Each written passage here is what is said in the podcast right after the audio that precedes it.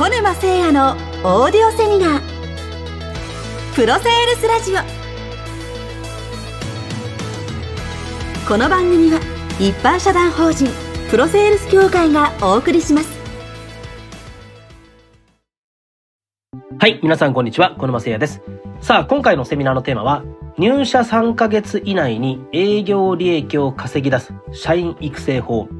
というテーマでお届けをしていきます。ぜひ今回の内容もあなたの会社に活かしていただきたいというふうに思います。さて、私たちが営業支援をしている中で、社員の育成について、やはりこれは経営者や営業マネージャーの方にはずっと付きまとう課題です。社員を入れてもなかなか育たない。戦力化するのに時間がかかる。こういった悩みを抱えている経営者、もしくは営業マネージャーの方々に今日は3ヶ月以内に営業利益を稼ぎ出す。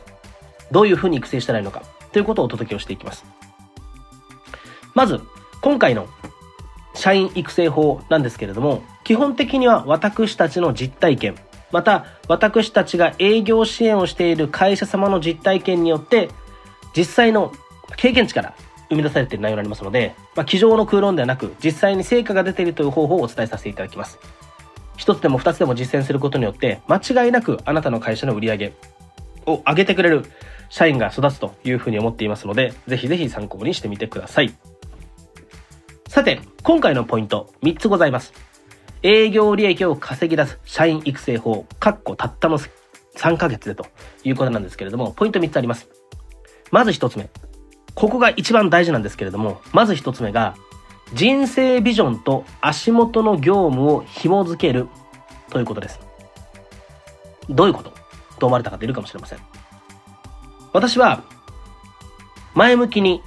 営業社員が自分の業務に取り組んでいただくためには、自分の人生のビジョン、つまり自分が人生でどのようなことを成し遂げたいのかということと、まさに今、自分自身に課せられているこの営業という仕事がどういうふうに紐づくのかということをしっかり自覚してもらうことがとてもとても大切だというふうに思ってます。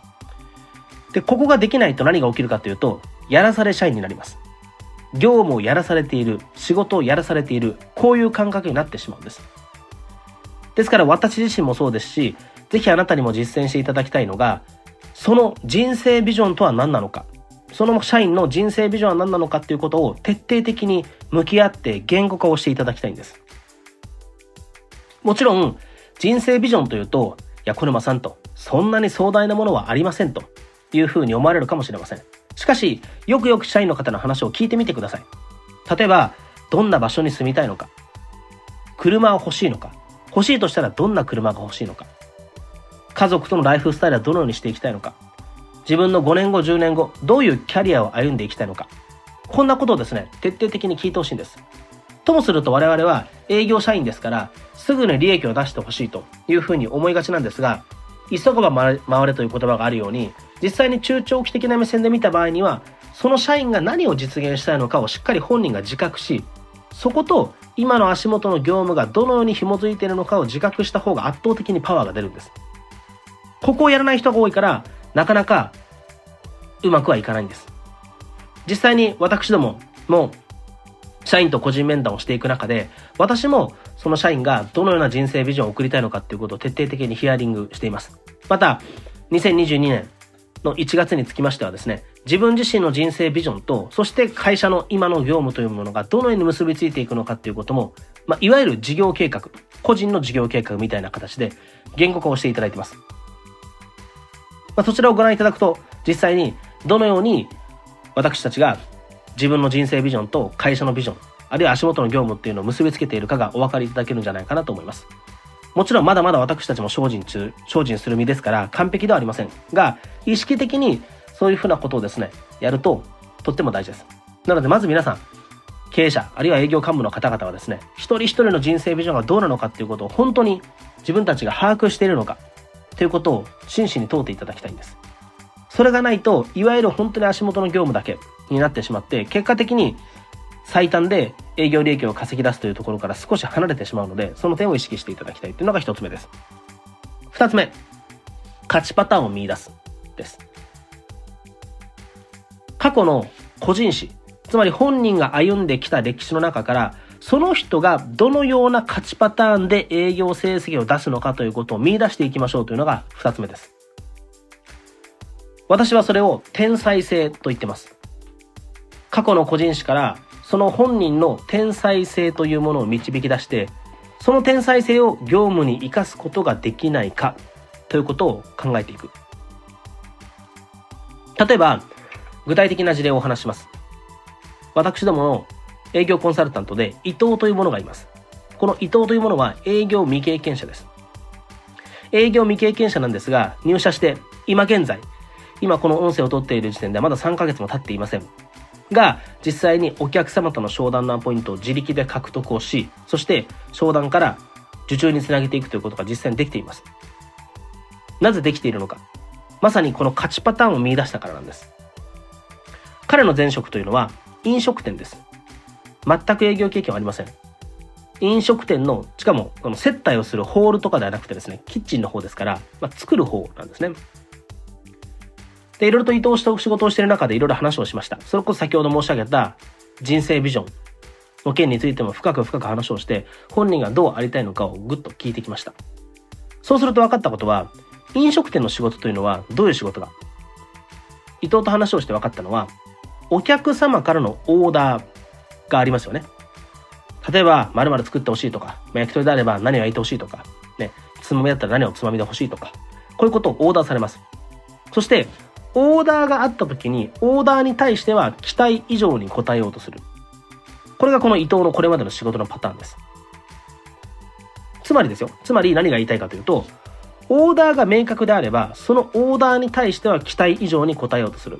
一方で、オーダーが漠然としていたり、オーダーそのものが指示がなかったりすると、どのように答えていいのかがわからない。まあ、こういうことがあるんじゃないかっていうことを伊藤と話したわけです。まあ、そうすると本人も納得して、あ、確かにそうだと。確かに自分自身は飲食でやっていたからお客様のオーダーがありきの仕事をしていましたと。ということは、仕事をするときも、それが勝ちパターンなわけですよ。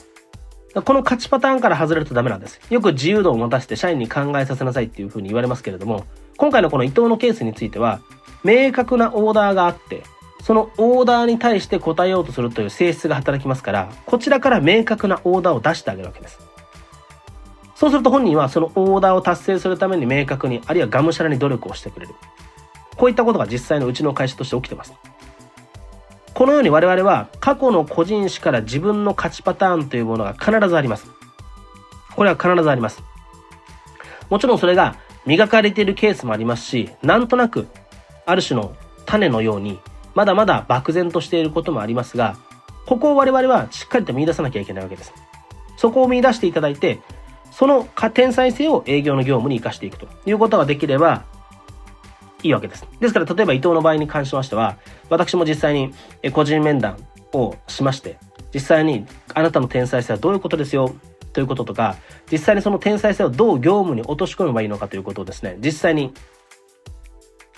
面談をしながら、まあ、メモとして残しているわけですね。まあそのメモの一部なんかもですね、え東京会のコラムではお伝えをできればというふうに思ってますけれども、そういったことがあります。で、これを実際に見せることによっては本人もそうだと。確かにその通りです、小沼さんと。いうふうになって、じゃあ、明確なオーダーを出した方がいいということは、君の KPI、君が日々日々追いかけるべき。あるいは月間で追いかけるべき KPI はこういうことですよということを提示して、そしてそれに向かって行動した結果、1日で商談が、商談のポイントが3件とか4件とかですね、まだ入社して本当に3ヶ月も経ってない状態なんですけれども、そういった形を自力で獲得してですね、実際のビジネスにつなげているということが起きてます。まあそれまでやっぱり本人も苦しみながら、どういうふうにやったらいいのかっていうことが分からずに行動していましたけれども、まあ、今回このオーダーに応えるという天才性が見つかったことによって、勝ちパターンが見つかったことによって、このようなことが生まれているということです。ぜひ参考にしてみてください。ということで2つ目が勝ちパターンを見出すということです。最後3つ目。営業利益を稼ぎ出す社員の育成法については最後の3つ目が行動モチベーション管理です。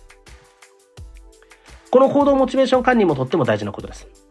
私はこれはある経営者から教えていただいたんですが、小沼さんと、人というのは性悪説でも性善説でもない。人は性弱説だというふうに言ってました。弱いという弱ですね。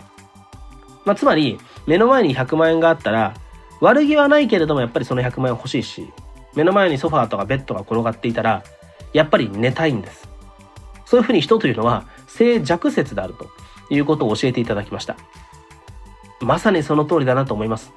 私もそうです。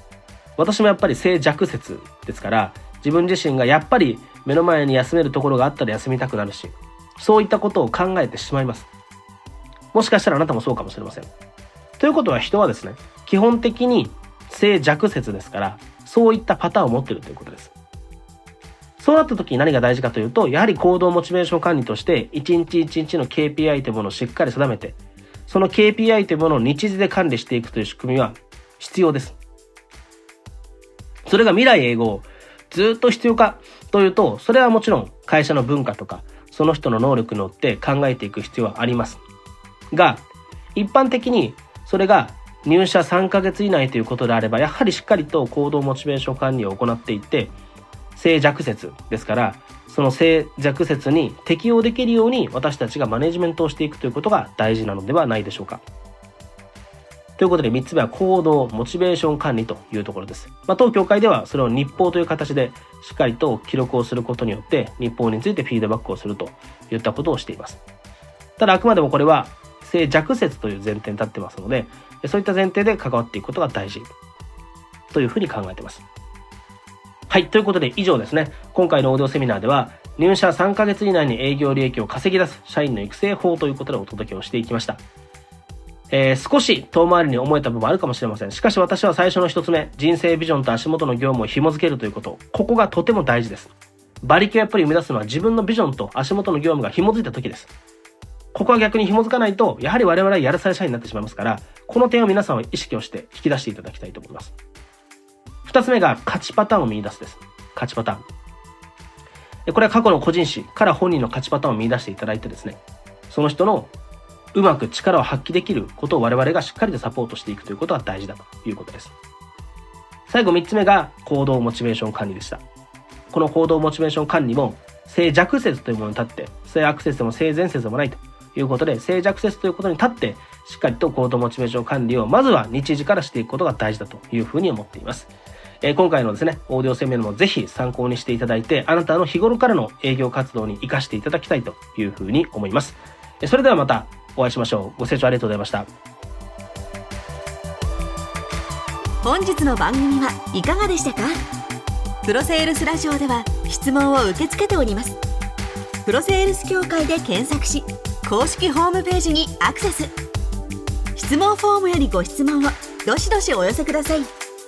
またメールマガジン SNS でも情報発信していきますのでぜひチェックしてみてください